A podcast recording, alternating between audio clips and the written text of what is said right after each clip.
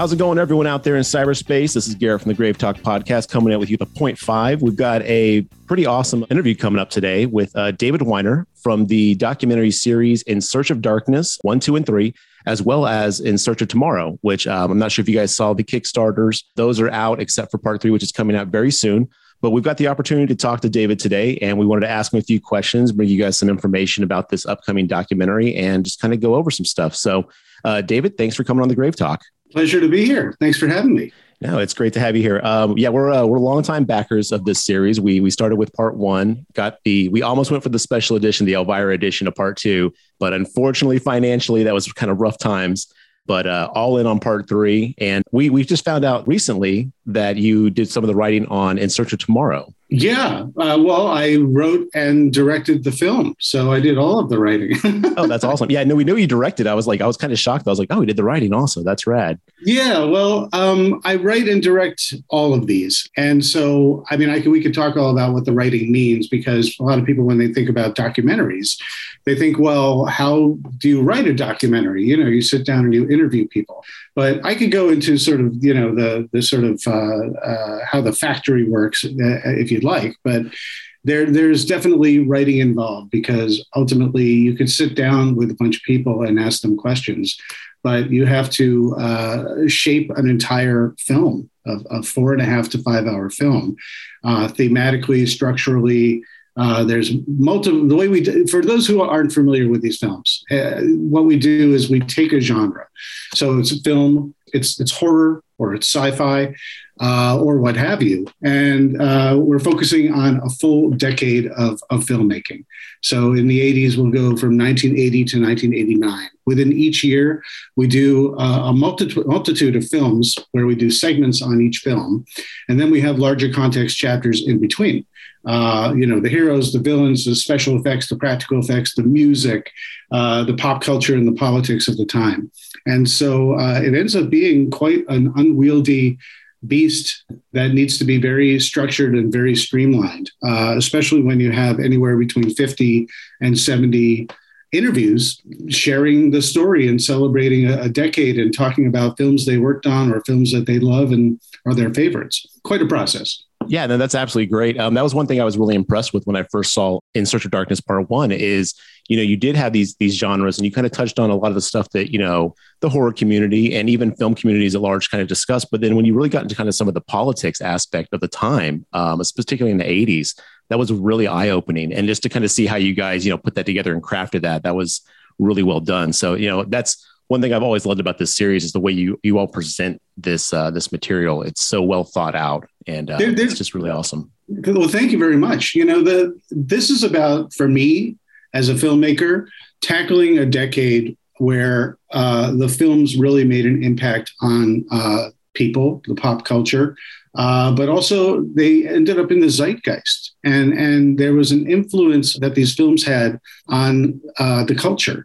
And likewise, the culture had an impact on the films. And so, politics of the time, uh, socioeconomic struggles of the time ultimately become interlaced with the storytelling. And sometimes it's very overt. You know, you might like have something like uh, John Carpenter's They Live, where it's very in your face, but wonderfully so. Uh, or you might have something that's a little more uh, sub- subtle and you can find the art and the or the commerce in it if you're looking and it depends on what you want to get out of it sometimes it's just you know it's just kinetic entertainment and sometimes there's a, a very strong message and uh, oftentimes you could just associate that with with uh, everything from you know Cronenberg, you know that there's going to be more heady intellectualism there. You know, with Raimi, you know it's going to be like a uh, a steady cam on a, on a, on a wobbly board and it's gonna it's gonna it's gonna make you dizzy in the best possible way yeah, that really came through in the, the Doctor Strange he did. I was like, yeah, this has definitely got that Raimi touch all over it here. Wasn't that amazing? That was that was like the Marvel gateway horror movie. I loved it. Well, what's so interesting about it is I'm not, I personally am not a, a, huge Raimi fan. I respect what he does. You know, I like some of his movies, but he's never been like the director that calls to me. But, you know, I was like, oh, he's going to do Doctor Strange. Let's see how this goes. The moment I started watching that, I was like, wow, I didn't realize how how much of a, a theme and just you know kind of style that Raimi legitimately has in his movies. And then when I saw Strange, I was like, wow, this dude knows how to craft exactly what he wants. And that was that was really nice to see that you know like what I never really recognized within the horror genre, I got to see taking it into another genre. So that was actually really cool for me to kind of a little more respect for Raimi in that aspect. I couldn't believe how bloody it got. I mean, it, it was amazing. It, it yeah. was a, it was a full-on horror movie. I mean, Scarlet Witch is just is just is just disintegrating people in her way, heroes and and and bystanders alike. Yeah, and and and crawling through mirrors like uh you know uh, something out of the ring. Mm-hmm. It's amazing. Yeah, and then not to mention uh, Zombie Strange alone. I was like, wow, you know that those practical effects. that was so great. I loved it. Well, we're definitely here today to um, to really kind of dig in and just kind of have a little bit of discussion about your new um, documentary that's coming out, In Search of Darkness Part Three. And this one specifically, I believe, focuses uh, more on the the video horror classics and the the the straight to video releases in that genre. Is that correct? That's absolutely true. Um, in Search of Darkness Part One, uh, we never knew if we were going to be able to make more. Uh, so we did everything we could to really make that stand out in terms of covering a decade but when you think about how many films came out in the, 80s that were just genre film, horror film alone, cult films, uh, things that straddled certain subgenres, uh, it's in the hundreds, absolutely. And there, if you want to do a film where uh, a documentary where you're covering movie by movie each year, you really all of a sudden have to make some really, really hard decisions about what you're going to include and what you're not going to include because you can't include it all. And uh, the more you go down that rabbit hole of, all right, well, we'll have five, seven, eight movies per year and a chapter in between, the more you kind of are ignoring a, a large swath of films that are equally deserving for different reasons, but you just can't get to all of it. So we were very fortunate that we got to do part two. And while the part one was all about the heavy hitters of, of, horror with a number of eclectic titles, I made a very specific yet difficult decision because I'm a total completist but I wanted to make just only North American films. I figured that that was the best way I could manage all of this. And so when we got to part two, we could we could spread our wings and go uh, across the ocean and do a lot more international titles, a lot more uh, straight to video eclectic titles. And uh, the the hardcore horror fans who really really love this stuff, they responded very very strongly to this because this was speaking their, their language a lot more. When I say their, I mean mine. I mean, this is by fans for fans. And uh, this is the stuff that I really like too. But you have to make some really tough decisions. It's like, well, is this, you know, is Demons too eclectic, you know, in part one when you've got, you know, Friday the 13th, you know, six, seven, and eight? you know, uh, at what point do you find some sort of balance? So here we are at part three, where uh, the the cacophony of more, more, more, more, more was wonderfully deafening, and uh, so many people, whether it was on Letterboxd, whether it was on social media, were saying I could watch this stuff twenty four seven. Just just tap my veins with more In Search of Darkness. So we we responded to the call happily, and we we uh, recruited all the backers and as many horror fans as possible to fill in a survey where uh, everyone is filling in all the films that they would like to see. Uh, and then uh, there was an opportunity to vote on uh, all of these, on at least the top 50, uh, and, and put some sort of priority there. But we didn't want to reveal what the actual finalists were, so there are plenty of surprises. This one is definitely going into the deep, dark recesses of the video store, where there is plenty of straight to video, shot on video but theatrical as well. Uh, theatrical stuff that really played in drive-ins and came and went, you know, like Blood Rage, or uh, you know, certain films that we just literally haven't gotten to yet, like Monkey Shines or even Jaws: The Revenge. Uh, so uh, there's still plenty more to cover, but putting all three films together, you get 14 plus hours of an exploration through 80s horror. And that's, I think, probably need to chew on. You know, when I first got the part one, I was like, wow, this is a really long, you know, at first, initially, I was like, wow, this is so long. I don't know if I'm able to sit through all this. You're not Main, alone. Mainlined it right out the gate. I was like, I couldn't turn it off. And I was like, okay, cool. And then part two was even longer. And I was like, wow, okay, I'm a busy guy. We'll see how this goes. And then bam, sat down, devoured the whole thing. And so one of the questions I had was, is do you ever get any feedback or do you, um, do you feel any kind of struggle to, to do a longer project like this with, you know, such I don't want to say newer generation attention spans, but with everything being so quickly consumable in media nowadays and so short, you know, your, your TikToks, your reels, and all that stuff, you know, the mind just wants to, you know, jump from one thing to the other. Do you find it difficult, or do you get any kind of like feedback about the links of these uh, documentaries? Well, from the very beginning, this was a crowd-funded project that was never expecting to be four and a half hours long. We're, we're now at In Search of Darkness Part Three. We're at the longest In Search of Darkness yet, or ever, at uh, five hours and change. Uh, and that's entirely based on fan demand saying more.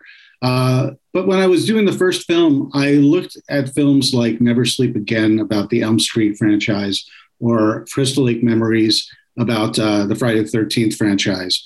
And those were doing very very well. And lots of you know, people talking all about how much they love that and we're just diving into it.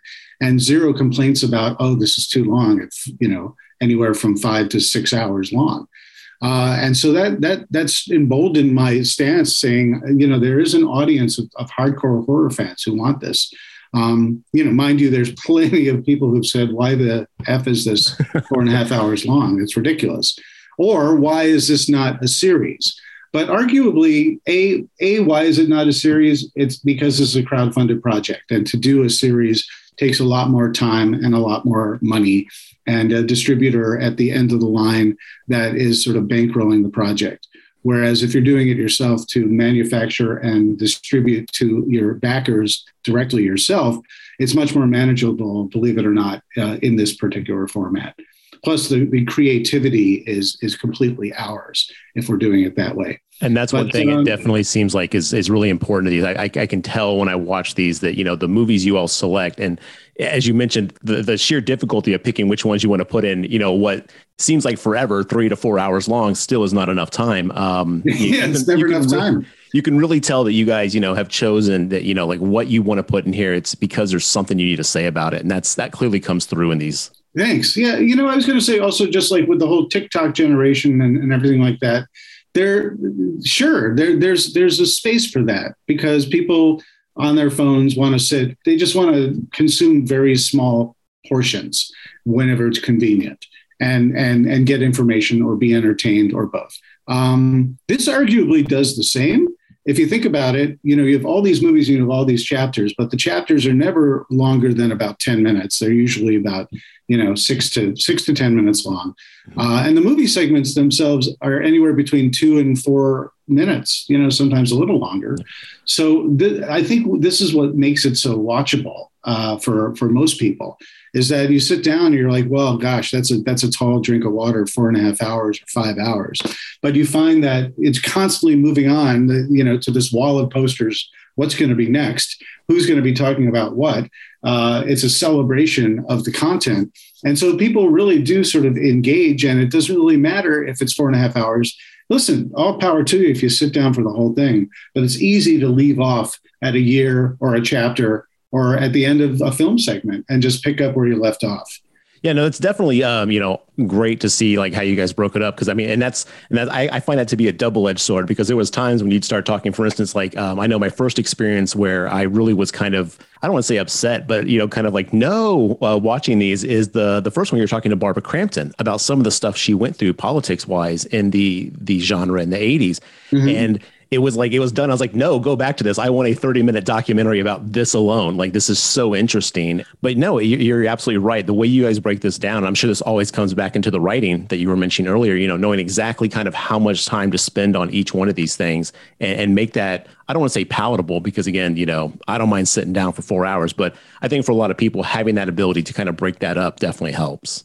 It, it's it's a jumping off point. So if you're interested in, in Barbara Crampton, you can discover more. You could you could look into her work, you could look into her bio, you could find out what she's done.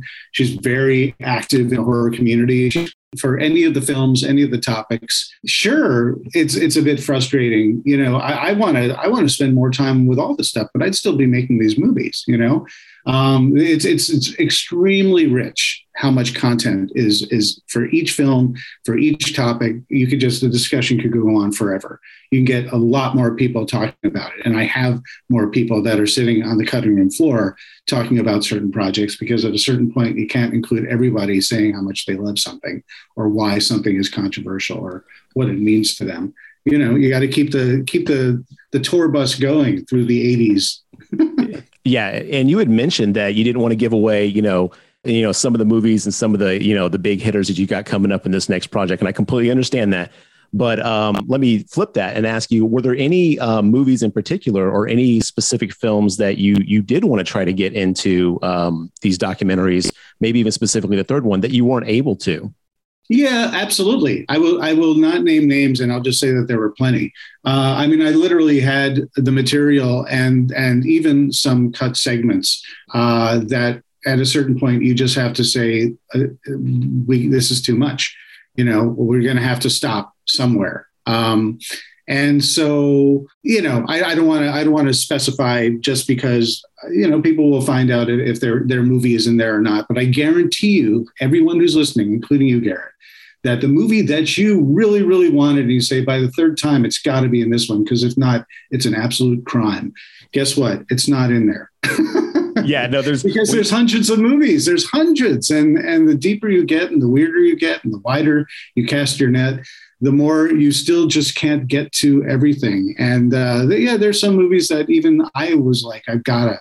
It, it, would be an absolute, you know, crime to humanity if I don't include this one particular title in there. And I planned to do it. And what happens is, is when it all comes together, sometimes the material just isn't right, or sometimes there are certain years. Here's the problem with this particular title that'll remain unnamed.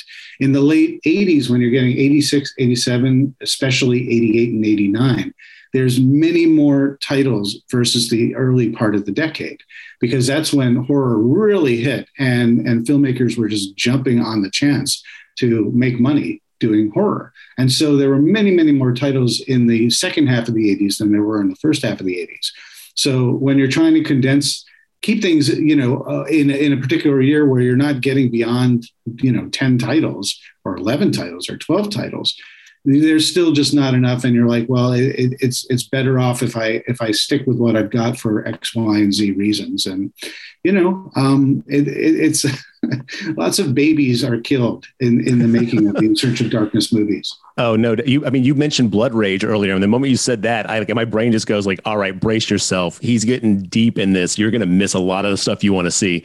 And I mean, I, I really enjoy that about this project. Is you know, um, especially in the second one, I was turned on to a lot of movies I had never even heard about. And so, mm-hmm. you know, now that we're getting into like the the straight to video, some of the low, you know, the I don't want to say lower budget, but you know, some of the lower budget stuff.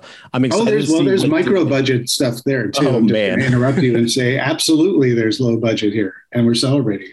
Yeah, but I'm excited to see what what actually did make the uh, the cutting room uh, because that's I found very you know attractive about this series is that you know you know you have your areas that you know, but to step outside of that and just really kind of understand the horror genre, you know, and realize how big it is, like bigger than anything you've experienced personally. That's it's always huge. been kind of eye opening. Yeah. Especially when you add all the, the subgenres and the things that are just a little more nebulous, but there's horror in it. Blood Rage is, is, is very cool because we finally got to it, and uh, all good things come to those who wait. And so, Mark Soper, who plays the twins of Blood Rage, is in our film talking about his experience making Blood Rage. This time around, we, we've got 70 interviews. Uh, oh, 50, wow. uh, 50 are brand new, and 20 uh, are continuations of interviews from part one and part two that we just never got to that part of the interview. So uh, it, it, integrates nicely in the conversation this time around.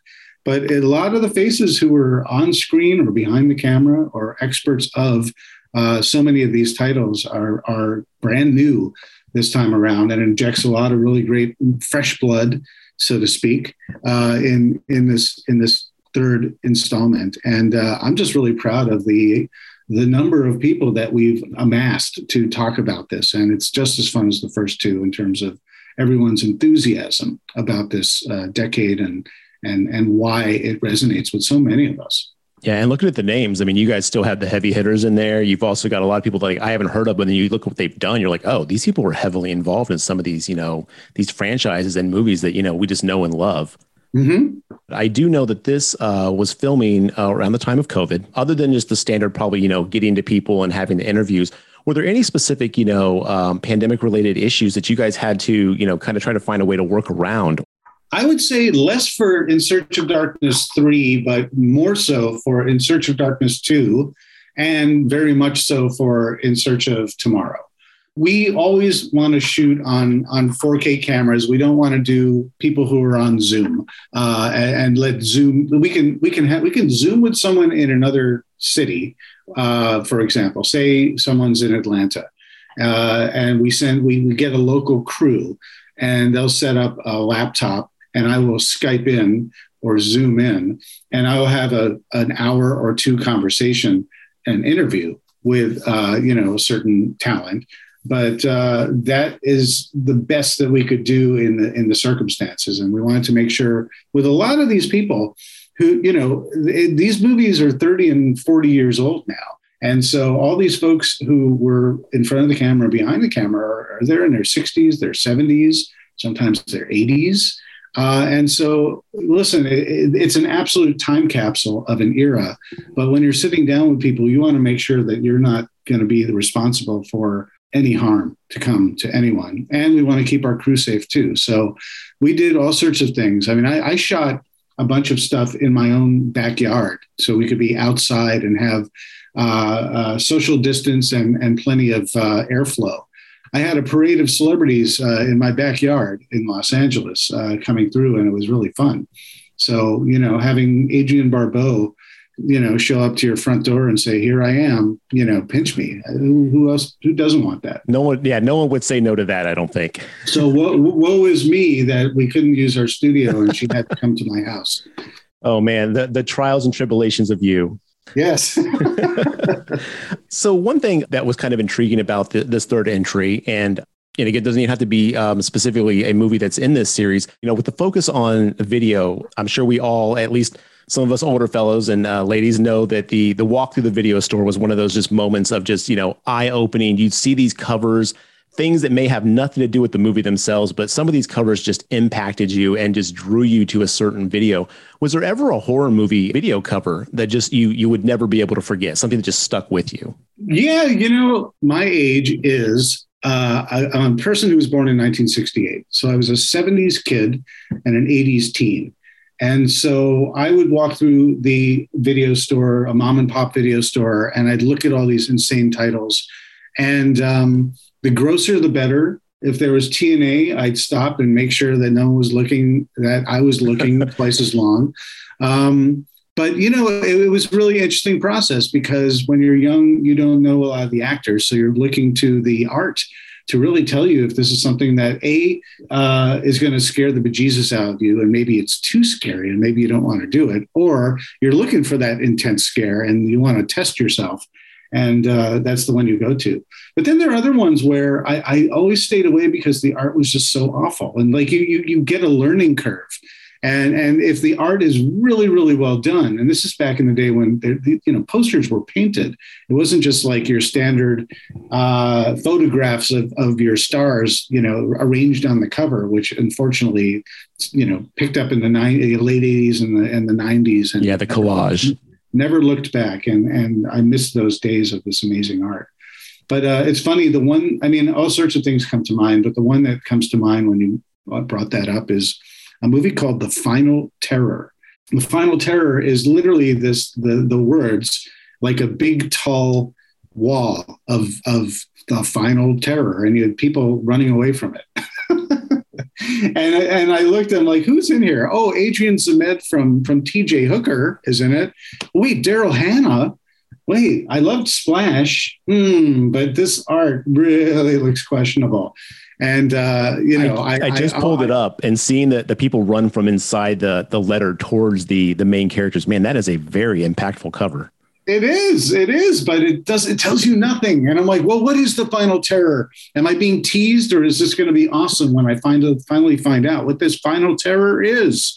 And uh, I, I remember choosing not to fall for it for years, and then finally, you know, my curiosity got the best of me, and I was like, oh, this is, you know, it's like another sleepaway, you know, it's a woodsy camp slasher, but it's fun because especially who's in there, you know, Rachel Ward and it's got it's oh, there's one other person now. It's escaping me. There's Mark Metcalf is in there, Daryl Hannah, Ernest Harden, Joe uh, Pantoliano Pantoliano? yeah, Joe Pantoliano. Yeah, Joey Pants is in it. Yeah, yeah from the um, Matrix and, and Bound and all sorts of stuff. And, and I uh, do love the uh, the tagline on it. It's like, without knowing they have awakened an unknown force, can anyone survive the final tear? And it's just like, man, right? That just covers well, everything you need right there. That well, you're that you hit the nail on the head because that's what all this marketing was about. Is they wanted to tease you, and and uh, you wanted to find out more, and you had to rent it. And this is in the days where you couldn't just sort of skim through it. You know, you made your commitment. You know, you paid your rental money for the night. You got it. Uh, you had it for the weekend or however many days or overnight, and uh, once you popped it in, you watched it whether it was good or not, you know, because you made your choice.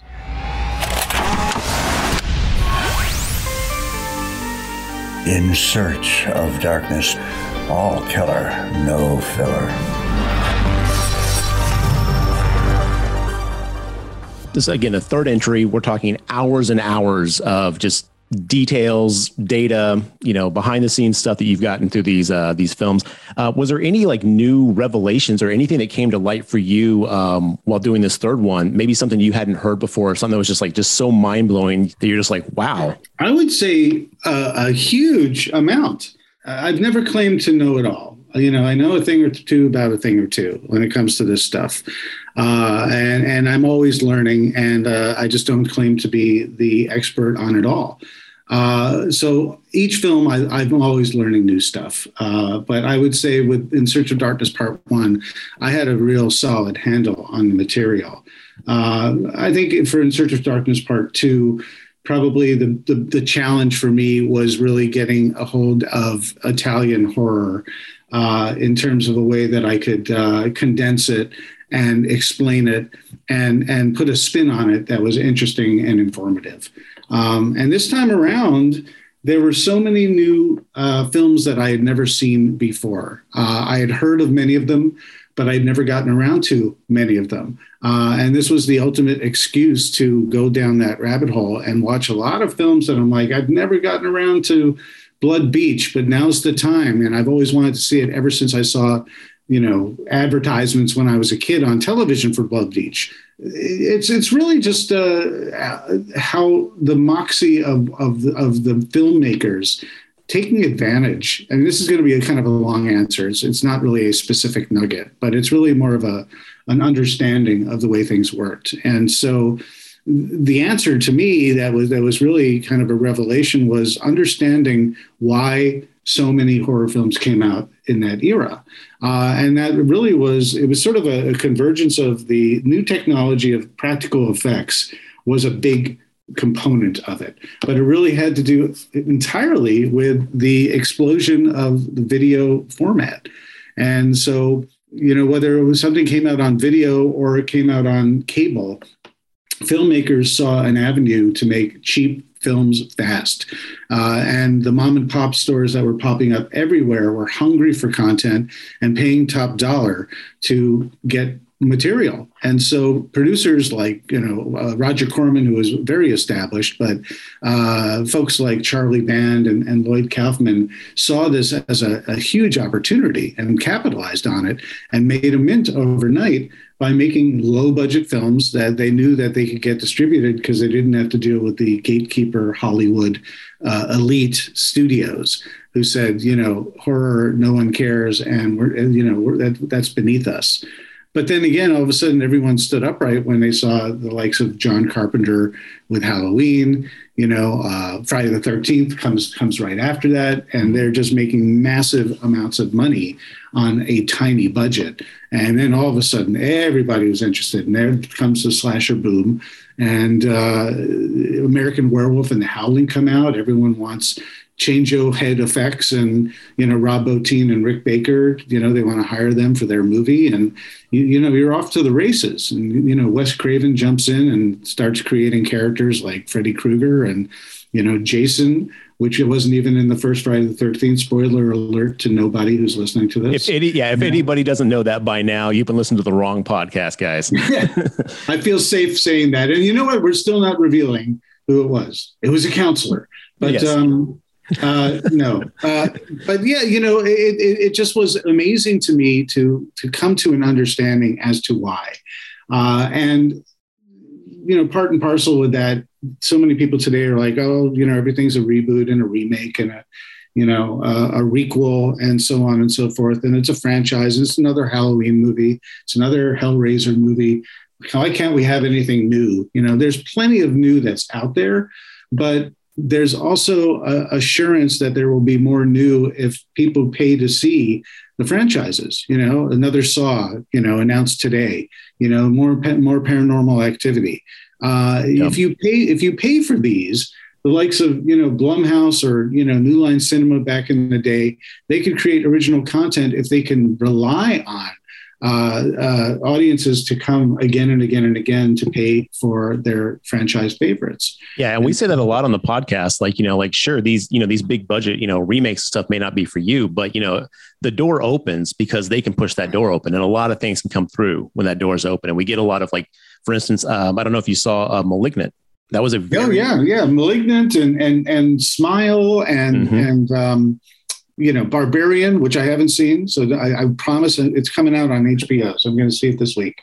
Yeah. But um, I, I, can't wait to see that because everyone just says it's outrageous. And Malignant was just insane too. Again, that one kind of took me by surprise because, you know, like I was like, what is this? I haven't heard of this. It kind of just snuck out there and bam, there it was. And, and again, I think that's, um, that's one thing that I'm, I'm glad you brought up is that, you know, we, you know, we are, we are fed with it, with any genre of film though, like any, you know, action movies, comedies, you know, you're going to get your big budget, you know, your sequels, all the stuff that you expect to see. But there's a lot of like, you know, things that just slip through every now and then and just really kind of like keep that door open for a lot of, you know, lesser known films and even filmmakers to get a shot to, you know, jump on something bigger. You know, we saw, uh, mm-hmm. we've seen a lot of really good people. Um, the, the new Hellraiser was actually pretty well done. And um, we just recently talked about that. And uh, the director was uh, the person who did the Night House and mm-hmm. again, just you know, seeing these people be able to take on these things that I'm sure they grew up with and loved, it's just always nice to see that that genre is still alive and breathing so heavily at this time. Yeah, I love I love Prey as well. I, oh, that I was saw, so good. I saw that twice, once in English, one in Comanche. It was it was amazing.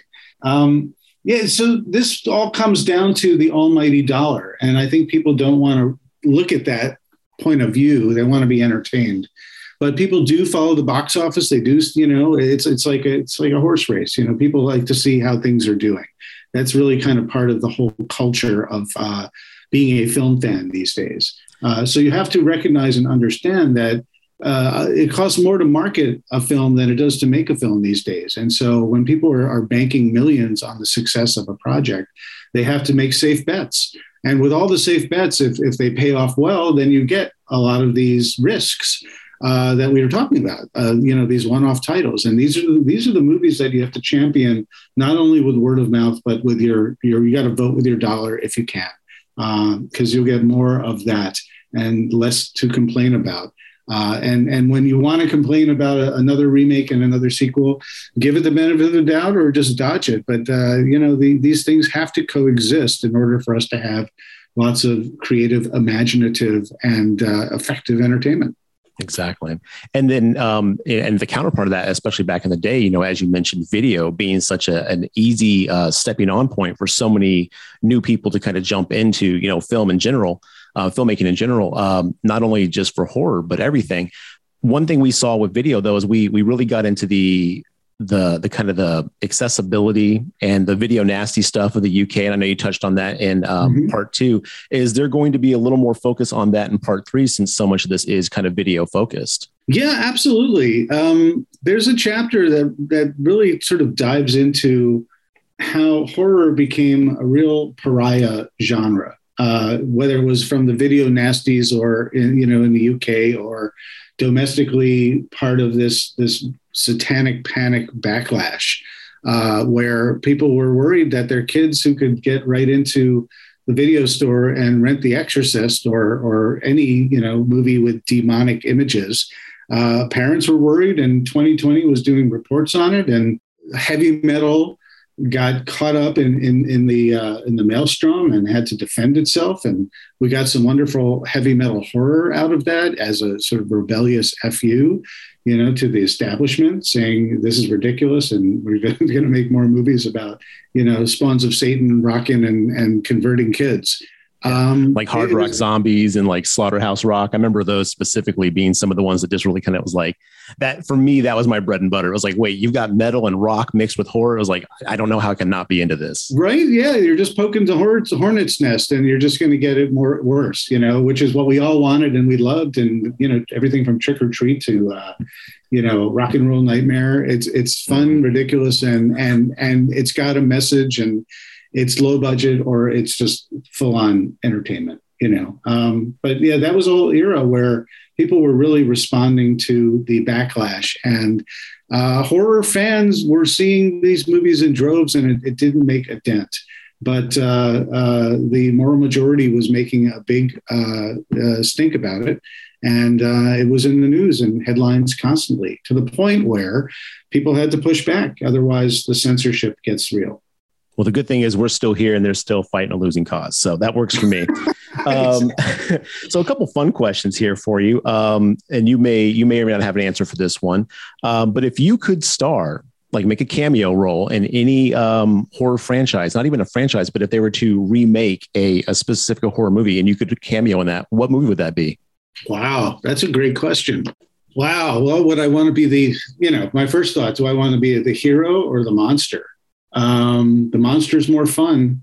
Um, I would probably, who knows, maybe I would, I would be uh, either running from zombies and, uh, well, listen, I don't want to remake any of these movies, but because we're using our imagination here, you know, uh, uh, Return of the Living Dead style film is something that I would I would love to be in, uh, running and surviving maybe from zombies, if not turning into one. Um, and I recently did a re- rewatch of Christine. I just love Christine so much, and uh, I don't know, Ar- Arnie is such a great character because he's just the ultimate. You know, uh, he, he's he's the he's the kid with the kick me sign, and uh, he gets his comeuppance thanks to a a deadly haunted car. And how cool is that? And so, yeah, I, I can't commit, it, but those are two things that come to mind. Awesome. Yeah, I'd always want to be like a, uh, a camp counselor, not even like the main character, but I was like, it'd always be cool to be one of the counselors who's who's wrapped up in this nonsense. So that would be my choice, probably. It's fun to die. Everyone I talk to, they love they love talking about their death scene. You know, no one says that was bad. They're like, "Oh, it was so fun." We, you know, this is how we did it.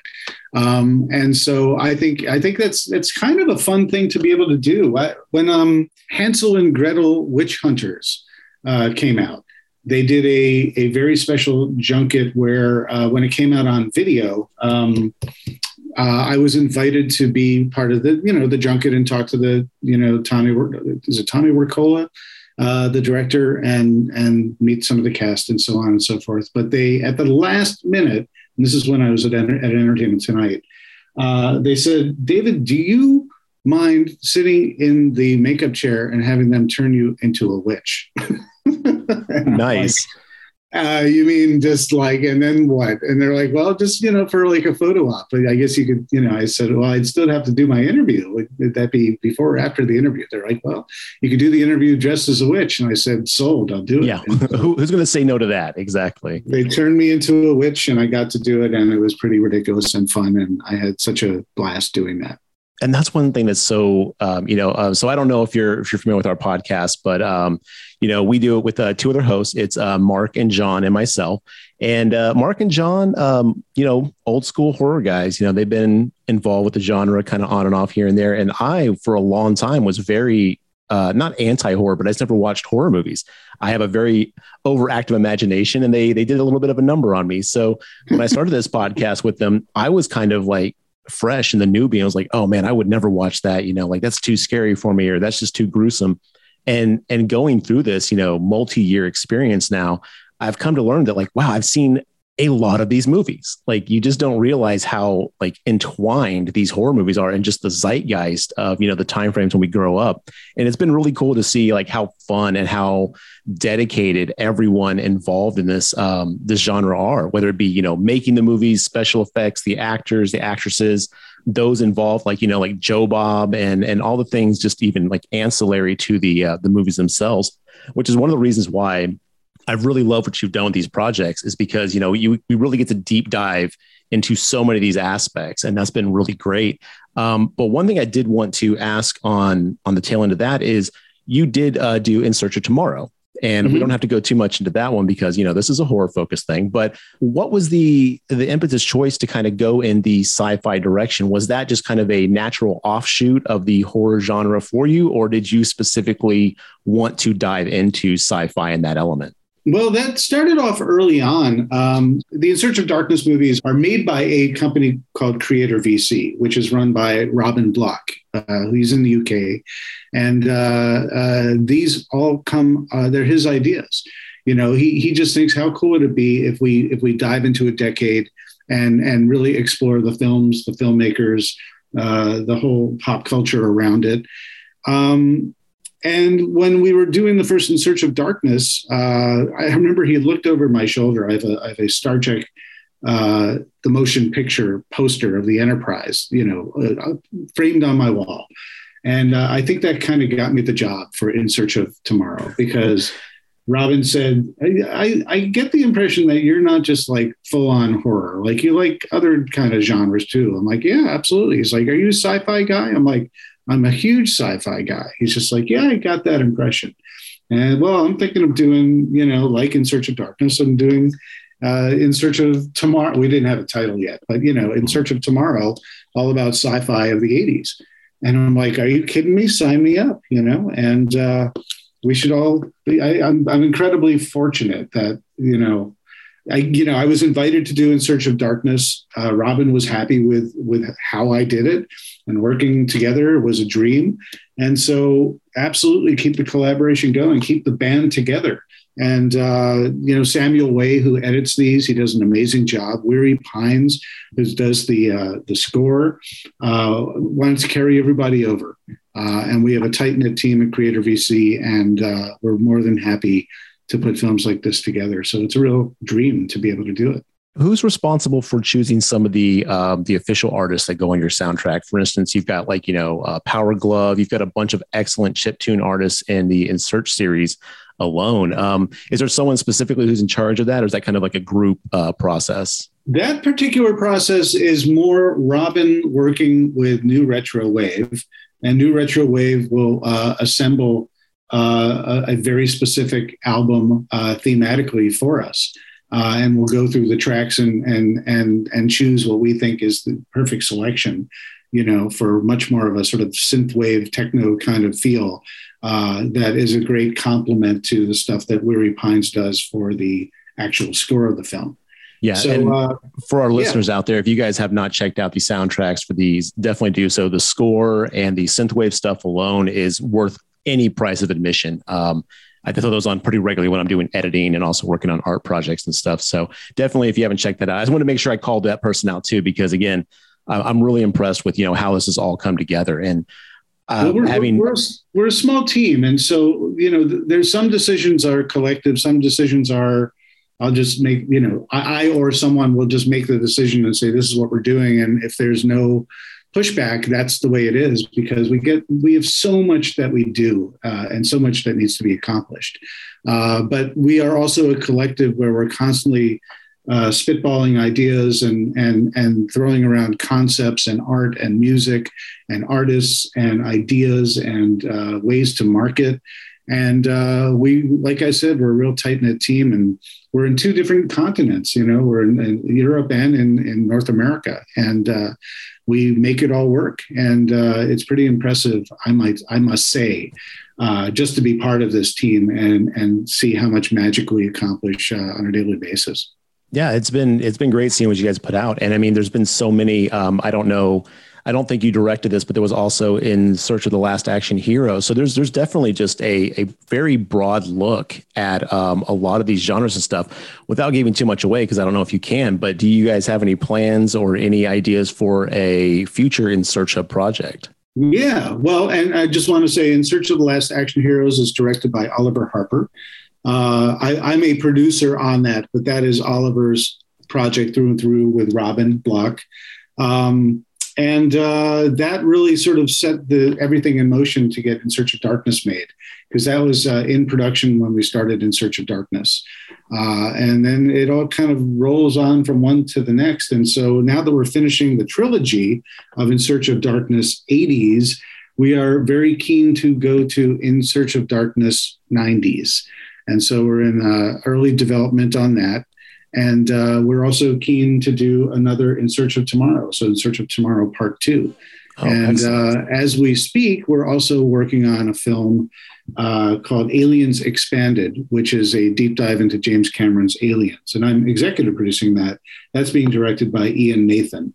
It's in uh, very capable hands. And you know, we have a lot of great projects coming on. Uh, Robin has another project uh, called FPS First Person Shooter, uh, and we have a bunch of other things in the pipeline. And so all this stuff is crowdfunded, it's community driven, uh, and it's uh, very interactive by fans for fans. And uh, we happen to be filmmakers, and we happen to be able to make and market and manufacture and distribute our own films but we're fans through and through. And by keeping it small, uh, we could be as creative as we want and create stuff that we we would want to see as fans. And that definitely comes through um, through all the projects you guys do. Um, for instance, you know, uh, for our listeners who may not be familiar or may not have backed some of these projects before, y'all do watch parties. I mean, I know in Search of Tomorrow there was like almost a weekly watch party in, in some cases where you know, you guys would throw on some classic, you know, movies and everyone just kind of get together. Uh, you're all very, very communicative with the audience. There's always some fun stuff that goes out with these uh, these crowdfunding events. Uh, we Absolutely. A- we, we, we still do the watch parties every single week. We switch off between sci-fi and horror. We just did Prince of Darkness this weekend for the oh, anniversary nice. of John Carpenter's film. Uh, but yeah, it's, uh, you know, Andrew Dalton and, and uh, that that's he runs he runs the discord as well he's sort of our community manager and he does an amazing job um, and uh, it's it's it's like-minded fans talking to each other on a daily basis. Uh, everyone loves to communicate and, and share our collectibles and talk about the latest releases and talk up you know what we can be doing and how we can help uh, help steer the trajectory of in search of films and the projects we've got going. Mm-hmm. We, we have backer events often where we will show some material or we'll have discussions with uh, backers to just let them know what we're up to and pick their brains on what they would like to see. And uh, it's very cool. So, you know, you back a project with In Search with Creator VC, uh, you get to be part of a year long process and you can be as engaged as you as you'd like to be uh, until the film finally comes out. And um, it's it's very immersive and it's very fun and it's it's not a common occurrence to have uh, documentary filmmakers who are so open to sharing what they're up to. Yeah, and that's one of the things you know we we, we love about the uh, the horror community is like everyone's just so involved and supportive, and they and they love getting together. You know, for instance, you know the the Shudder Joe Bob events. You know, the Twitter just goes nuts when those happen, and you know, being in some of the the watch parties with Creator VC stuff, it's just so nice to see everyone come together. And you know, for our listeners, the audience, the the backers really do help shape these projects. I've seen that happen firsthand, and um, it's it's a it's a good company. It's definitely something worth checking out. If you see any creator VC, um, you know, projects coming up, definitely give them a look. You know, maybe something that you're really interested in backing. Uh, is there anything that you want to plug? Is there anything that you want to you know talk about before we we kind of head out? Yeah, well, I want to make sure that everyone understands. We've been talking about in Search of Darkness three. This is this is available only for a limited time. Uh, it's only available until Halloween at midnight. So the clock is ticking. You know. I can make a Halloween three reference, but I'm trying not to. I do that too often. But yeah, don't worry. We'll edit it. We'll edit in the Silver Shamrock theme there. Don't worry. Please do. It's almost time, kids. Halloween, happy, happy Halloween, Silver Shamrock. Um, but uh, yeah, you literally have until Halloween at midnight. And uh, so you go to 80shorrordoc.com. That's where you can get In Search of Darkness Part 3, and you can order your copy.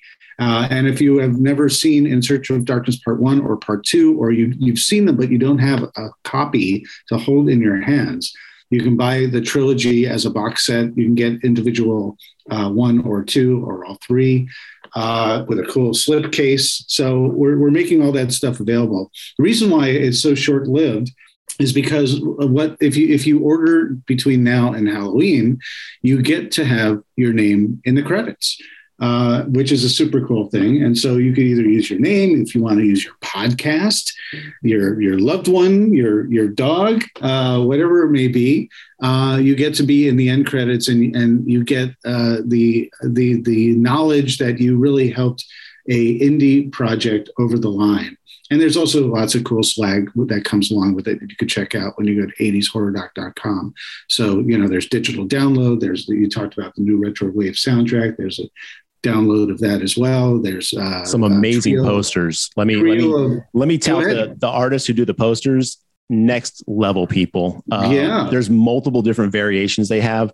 I I, I love these things. I get getting excited about it. Even this the Search of Tomorrow poster alone is y'all should check that out. Shout out to uh, uh, Dave Morell, who does uh, amazing posters. Uh, Ratchet Loft does uh, one of the posters, and, and Clayton Benge, our art director, does uh, one of the posters as well.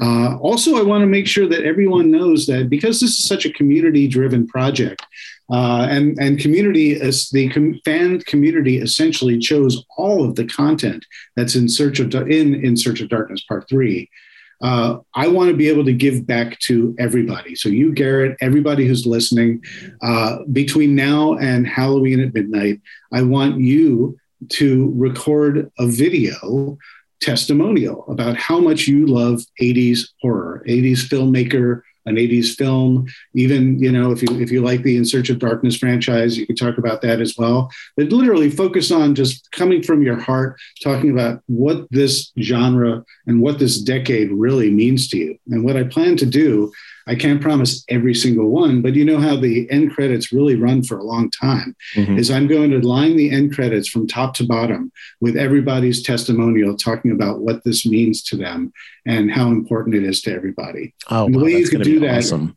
If you if you look on our socials, uh, if you go to our link tree, you can click on that. On if you go to 80s horror doc on Instagram, Facebook, Twitter, click on the link tree at the top there's a link in there that tells you exactly what you need to do to su- submit your video. But please do that, and and you could find yourself in the end credits of the film. And I really want everyone to do this because I want to hear your voices, and I want you guys to be part of this, and and I want to be able to give back to everyone who's given so much to us. Yeah, that's great. Yeah, we have some some amazing fans who who love talking, you know, horror movies with us and stuff like that. So y'all heard them now's your chance. Get those testimonials recorded, get those submitted, and get yourself in the uh, possibly in the credits of uh, In Search of Darkness three. Indeed, indeed.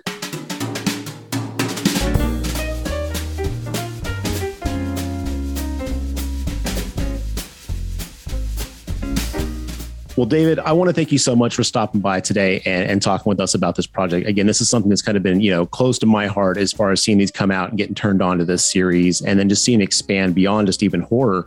Um, you know, always impressed with the product, but I really want to thank you for taking the time out today and, and talking to us about this upcoming project.